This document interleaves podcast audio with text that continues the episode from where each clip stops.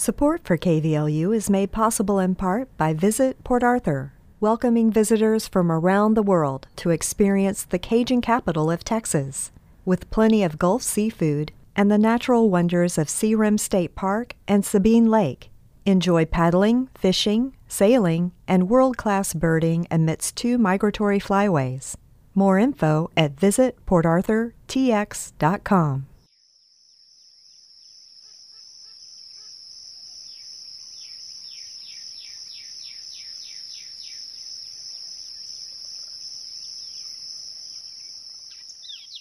From KVLU Public Radio in Beaumont, Texas, this is Bayoulands, the companion podcast where we share some of our favorite conversations with a wide range of guests that we've interviewed for the KVLU radio docu-series exploring the people and places of Southeast Texas.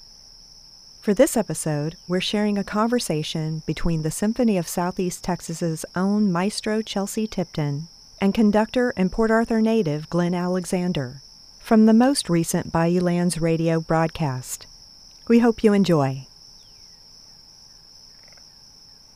Welcome, ladies and gentlemen, and thank you so much for joining us here on Bayoulands. Uh, we have a very special guest joining me this day as we prepare for our holiday concerts. Glenn Alexander II, and my name is Chelsea Tipton of the second. We're both seconds. Number one in our mom's hearts, though, right? yes, indeed and I've known Glenn for a number of years, and he's uh, I knew him first as a pianist, and he's become a rather uh, busy conductor. And we want to just share, just have a conversation. We're just going to have a conversation about our journeys as a conductor. It's not a linear life, as we know. It's a lot of twists and turns, ups, downs, forwards, backwards, and so on. So, first of all, welcome, Glenn. Thank you for joining me.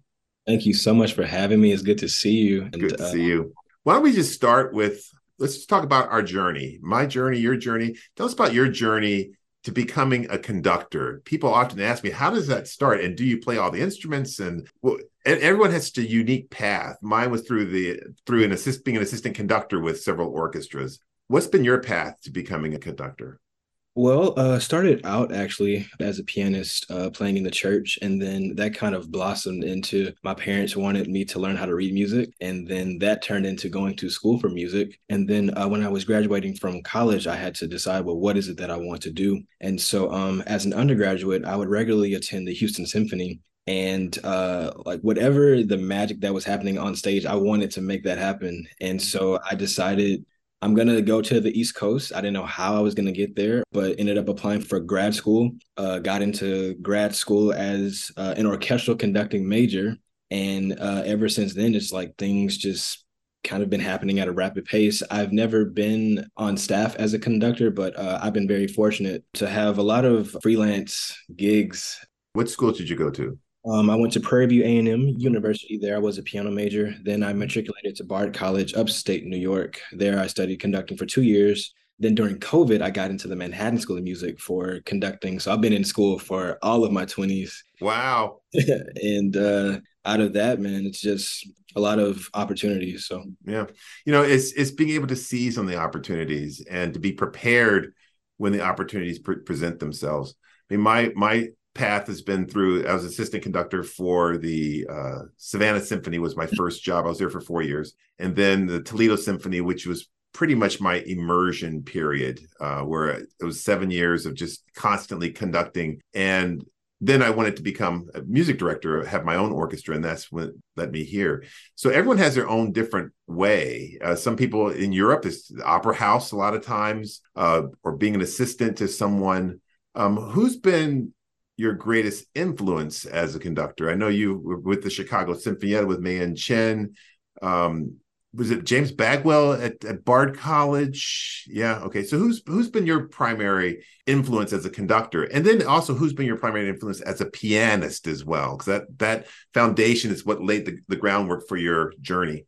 Absolutely. Um. So as a as a conductor, I would have to say Mei-Ann just to see how she was able to kind of take over the industry as an Asian woman, which you don't really see a lot, and how she just takes command over her post. Um, she's very fearless and she's been very instrumental in my development as a conductor. I've been fortunate to actually actually be one of her conducting fellows at the Chicago Sinfonietta uh, for the past three years. So I've learned so many things both on and off the podium. Um, and then as a pianist, actually my mentor Damien Sneed. Uh, Damien is a pianist, but he's also a conductor. Uh, he he has his hands on a lot of things, and I'm very similar. I I was kind of taught to not be put inside of a box. So yeah.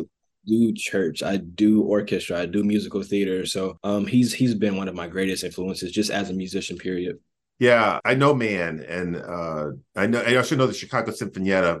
Uh, the founder of that, Dr. Paul Freeman, was a family friend. Knew my dad. My dad's a clarinetist. I'm a clarinetist. Dr. Freeman was a clarinetist who founded that orchestra, and his belief was he wanted that orchestra to be 30 to 40 percent diverse minorities. Uh, that was the start of it to be a professional, fully professional orchestra in Chicago, and it's just blossomed. And when Mr. Dr. Freeman uh, left the post and then passed away shortly after that, Mei-Ann took over, and she is a fearless, uh, powerful, powerful uh, force in the music world. And I was talking to her the other day, and when you talk to her, you're just like, oh, this is this lady's got some high vibrations, you know. she is intense. you got to be that way, you know. If you're pioneering, uh, you have to be. You have to know what your purpose is, and you have to know your why. Absolutely. So, so what is your why of conducting? Because certainly mine has changed over the years. What is your why at this point? And yours will evolve and change. You're still very young, but you've done so much. But for now, what is your why for conducting? Is there something that, that pops out to your mind? Honestly, I'm just I feel like I'm most my authentic self on the, the podium. Um, like in regular in real life, I'm I'm really introverted. Um, even even though like people see me kind of in the the, the light, like I'm very inward. So uh, that's like that's a place where I'm actually I feel like I'm a fish in in water. Mm-hmm. Uh, I feel like I don't know. I feel like I'm 10 feet tall. So, and also uh, just to give inspiration to people that look like me. I mean, I know. I don't know if I told you this, but the first symphony orchestra concert I went to was at the Symphony of Southeast Texas back in high school for an educational concert. Yeah. Wow. I saw you. I said, so it's, it's possible for us to be up there yeah. doing and um, you know, when I was doing a Broadway show, Anastasia, um, it brought me so much joy to see little black kids when I would walk up on the podium and they're like, you know and so for for me that means more than anything it is important and i think i i think of myself as a role model. I think you you're certainly a role model for kids to see the possibilities whether it's in conducting whether it's to be president of the united states whether it's to be a senator whether it's to be a, a full professor at at a university lamar university for that matter. I think it's important to have that message that that music should be for everyone all types of music. And in, in this day and age, we we have to be versatile.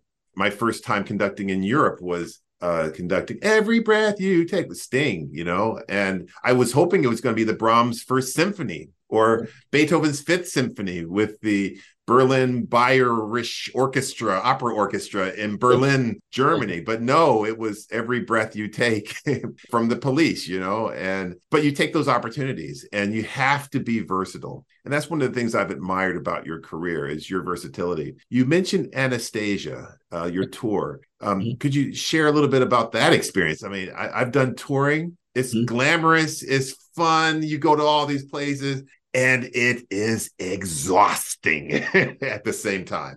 Um, so I was fortunate around this time last year. I had just left school, but then I started getting calls for a lot of professional things, and so then it was okay. Well, what happens next? And um, I saw that this tour was looking for a conductor, so I applied like everyone else. Um, then like a week later, I heard back.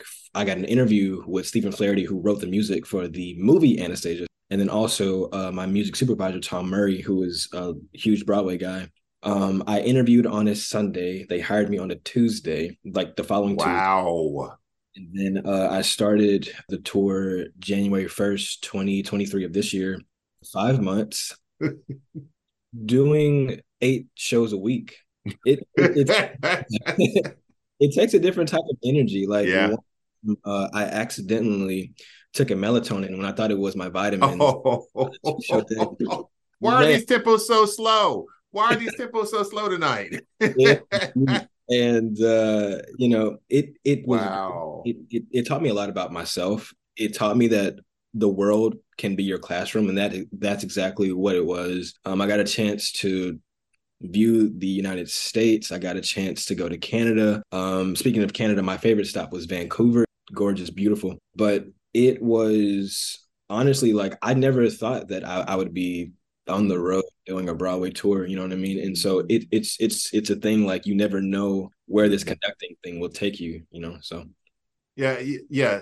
One of my favorite conductors is Carlos Kleiber. Phenomenal conductor. Very limited repertoire, you know, Beethoven symphonies, Brahms symphonies, Strauss tone poems, Strauss uh, operas, and certainly in the opera world as well. I think those days are done for conductors where you just have just limited and you just do you, you have to be versatile to do lots of different styles. Now, as you get more and more into your career and you you develop, you you tend to gravitate towards different things. Um, I will never do a Bach B minor mass. It's just not my thing. You know, I I could probably get through it. I could do a reading of it, but there are people out there that just love it and that can really do it at a high level. And God bless them, and they they should do that. At the beginning, though, I remember I remember Paul Freeman, who founded the Chicago Sinfonietta. I I, I was visiting with him, and I was hired to do my first pops concert. So this was back in early 1990s, and I said, you know, um, I don't want to be labeled a pops conductor and get the reputation of being a pops conductor, and so maybe I shouldn't take this gig. And he looked at me and he said, Chelsea, you have no reputation. Take the gig. Just do it. You know you have to take all these opportunities and then after a while you can kind of filter out mm-hmm. what maybe is more suited for you but at the beginning you just you just take that opportunity and you were in new york city which was for quite a while mm-hmm. did you do some other gigs there as well in new york city Yes. So most notably, I premiered a symphony with Jon Batiste yeah, I thought so. Okay. Okay. I thought there was a good. Yeah, and actually, so that entire year was documented. So it's coming out on Netflix. Um, oh uh, man, you and Maestro, the movie yeah. Maestro is going to be coming out. So hey, good company. Yes. uh, john Jon is incredible. He's like not. He's really not of this world. Uh, one of the most brilliant musical minds like I've ever been in the midst of. Um, Jon Batiste, um, American Composers Orchestra, where they premiere a lot of new oh, work. Yeah, yeah, yeah, yeah. Lincoln Center. I am doing NYU Orchestra in February. Okay. So What's the repertoire on that? Is that a, a classical concert? It is a classical concert. Okay. So uh, they contracted me to to do a Black History program. I said, okay. well, I can choose the you know the rep. Absolutely, we're doing Grant Still's Symphony Number 2 mm-hmm. uh, Coleridge Taylor Danse Nègre, and mm-hmm. we are they commissioned actually a student composer. So doing a little bit of everything. I'm looking forward to that. Nice, nice. Yeah, uh, New York City is just a real central part of the arts in this world. I mean, you've got the best of the best. It's an expensive place to live. Uh, it's a frenetic place to live. But if you can kind of get locked in there into the the music world there, it can take you a lot of different places. You can you can just watch and see a lot of different things. Yes. That's that's wonderful. So I said that Carlos Kleiber is one of my favorite conductors. Who's your favorite conductor? Is there someone that's that Mei Chen was certainly your mentor um, and teacher? Is there someone who and, and, and this this movie that's coming out, Maestro, on the life of uh, Leonard Bernstein? I'm so looking forward to that. Bradley Cooper is the director and starring in it. Bernstein was a big influence on me at the start of my uh, career as I was growing up. Uh, how about for you? is there someone that that jumps out for you? Absolutely. Um, actually, speaking of Maestro, uh, Bradley came to sit in the pit uh, at the Met to to, to watch Yannick uh, just conduct. And so, yeah, yeah, he's an advisor for the, uh, the for the movie. Wow. a few nights, and so like to see him look well, like to be watching and to be learning, and now that like it's coming on screen is mm-hmm. like. Um, but as far as con- conductors, of course, Bernstein, um, he was one of a kind, just yeah, at everything, and not like not not only a conductor, but also as, as an educator, mm-hmm. um, as a pianist. He was a wicked good pianist, um, as a composer, and also for me, uh, Herbert Karajan. Uh, I always listen. Interesting. Okay. he could bring out colors that I've Mm-hmm. never heard before. Mhm. So um really when I'm listening to things, I l- I like to reference Karajan a lot. But really I think Lenny's my guy for sure. Yeah, yeah, yeah. Yeah, I, I'd say, you know, my as I've gotten older and as I've gotten, and I look back at some of his recordings, I, I don't always agree with them, uh, Mhm. this approach because now I know more. And but what I, I've come to appreciate more about him the last, let's say, five to seven to eight years, he really knows every note of the music. He knows everything, and he's able to just synthesize a score inside him. I don't have to agree with everything he does, but I wish I could know a score that well. Now your Anastasia experience. You you did the same piece eight One- times a week for a bunch of weeks. How many weeks? It was uh five months. You said. I did it 120 times. Wow. I I would say week three, I had it like memorized. I was off book, uh, doing everything from memory. And now looking back on it, it's it's really like strange that I was able to internalize that like that because it's a large piece of work, Mm-hmm. Mm-hmm. you know. But it was just the repetition, and I I I look forward to the day that I can do that with an orchestra. That's what I was getting at. That's there's something you know you can study, you can study all you want. You've got to get up on the box and in front of people and conduct and work things out and try to figure things out. And these people like Leonard Bernstein, Claudio Abbado, one of my local heroes who passed away was Larry Rachleff from the at Rice. Um, you know, they've done the Brahms symphonies literally, performed it probably a hundred, a hundred and fifty times. There is no shortcut to to doing that. We, as much as we'd like to study and say we know everything, we've studied everything, we've studied with this teacher and everything.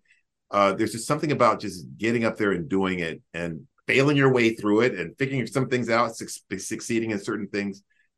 There's no way around it, and that's why I was interested about your experience with Anastasia because it was one of the few times. That's going to be one of the few pieces in your life where you've done it, probably the more than any other piece in your entire life.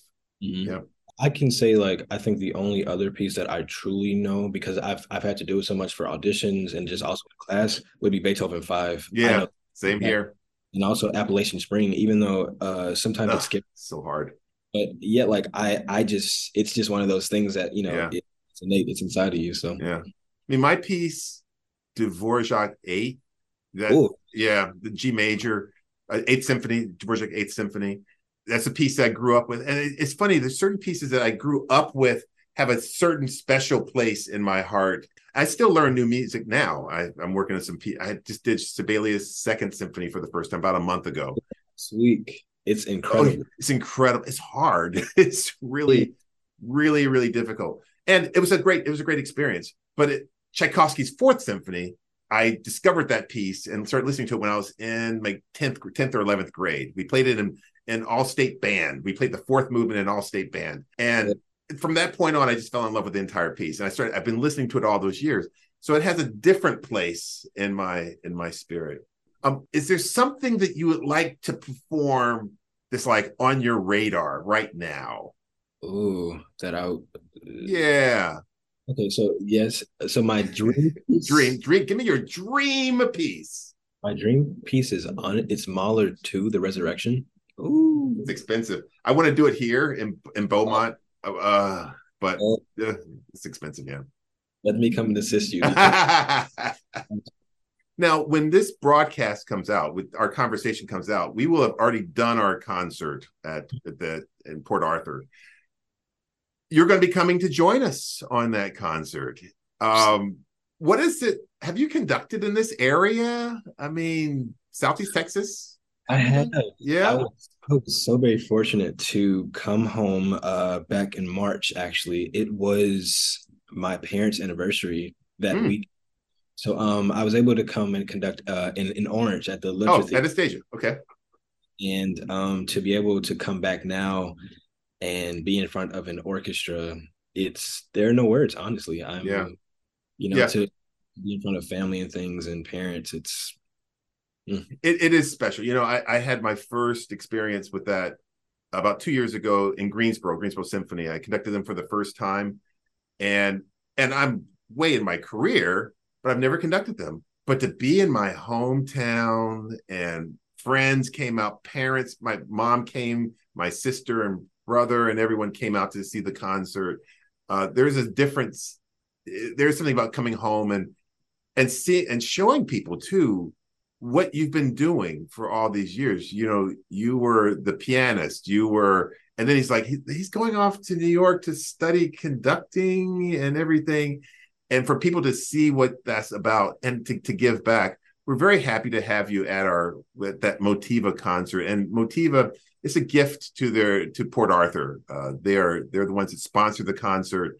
So mm-hmm. it's important to have local artists to to join us. I mean, you're local, but you're not because you've gone off and done these amazing things around the world and everything. But I, I think it, it, gives a certain sense of pride to, to, that you're coming back home to to conduct.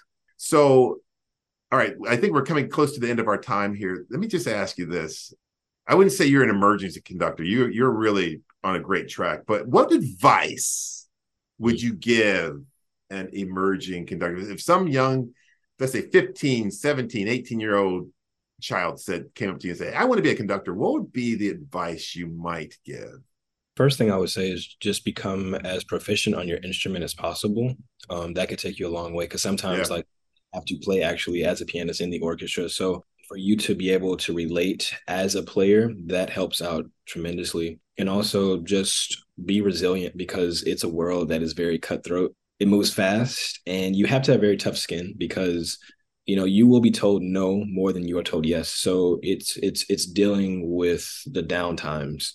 Um and also just just go for it. Don't let anybody tell you what you can't do. I love when people tell me that because then i'm able to show them what i can do. Absolutely. So, yeah i think those are those are important. There is a certain perseverance eh, that you have to have and a resilience that you have to have. And you know, it was interesting. You said earlier in our chat here that you're I don't know if you use the word introverted or you're quiet, kind of yeah.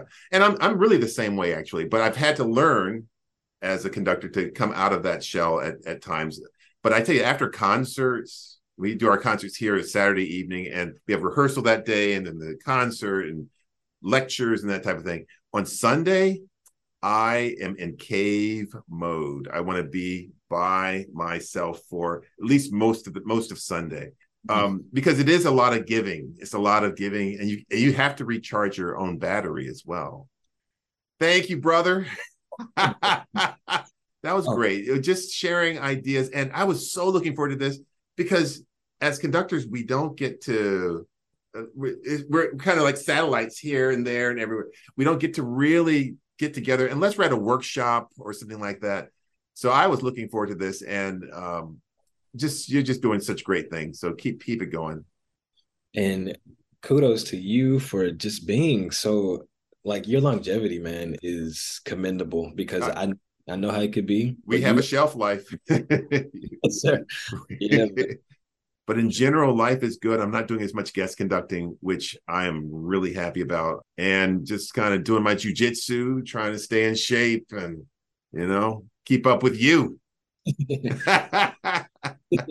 well, I'm so proud of you, and I am just honored that I'll get to work with you, and you'll get to work with the orchestra here. I know they're excited about it, and uh, we appreciate KVLU for allowing us to have this conversation. And like I said, I didn't want to be an interview; I wanted to be a conversation between the two of us. We're both you have to have that hustle in you. And you you're hustling i'm hustling trying to trying to keep kind of stitch together a life. It's not an easy path. But just so proud of you that you've come out of this area and and gone on to do so many great things and you're continuing to do great things and we appreciate the viewers for coming and listening to us as we've had our conversation uh, this was glenn alexander ii my name is chelsea tipton music director of the symphony of southeast texas thank you for joining us and we will see you the next time. Thanks to our guests for this episode, Chelsea Tipton and Glenn Alexander. And thanks to the H.H. and Edna Hausman Charitable Trust for making this program possible since 2016. Additional support is provided by the Jefferson County Tourism Commission. For more information about the Symphony of Southeast Texas, go to sost.org and if you're in the area, you can check out their Classic Series 3 concert tomorrow, Saturday, February 3rd, at the Julie Rogers Theater in Beaumont. The concert will feature guest artist Clayton Stevenson. If you enjoy the conversation shared in Bayoulands, please remember to subscribe wherever you find your podcasts.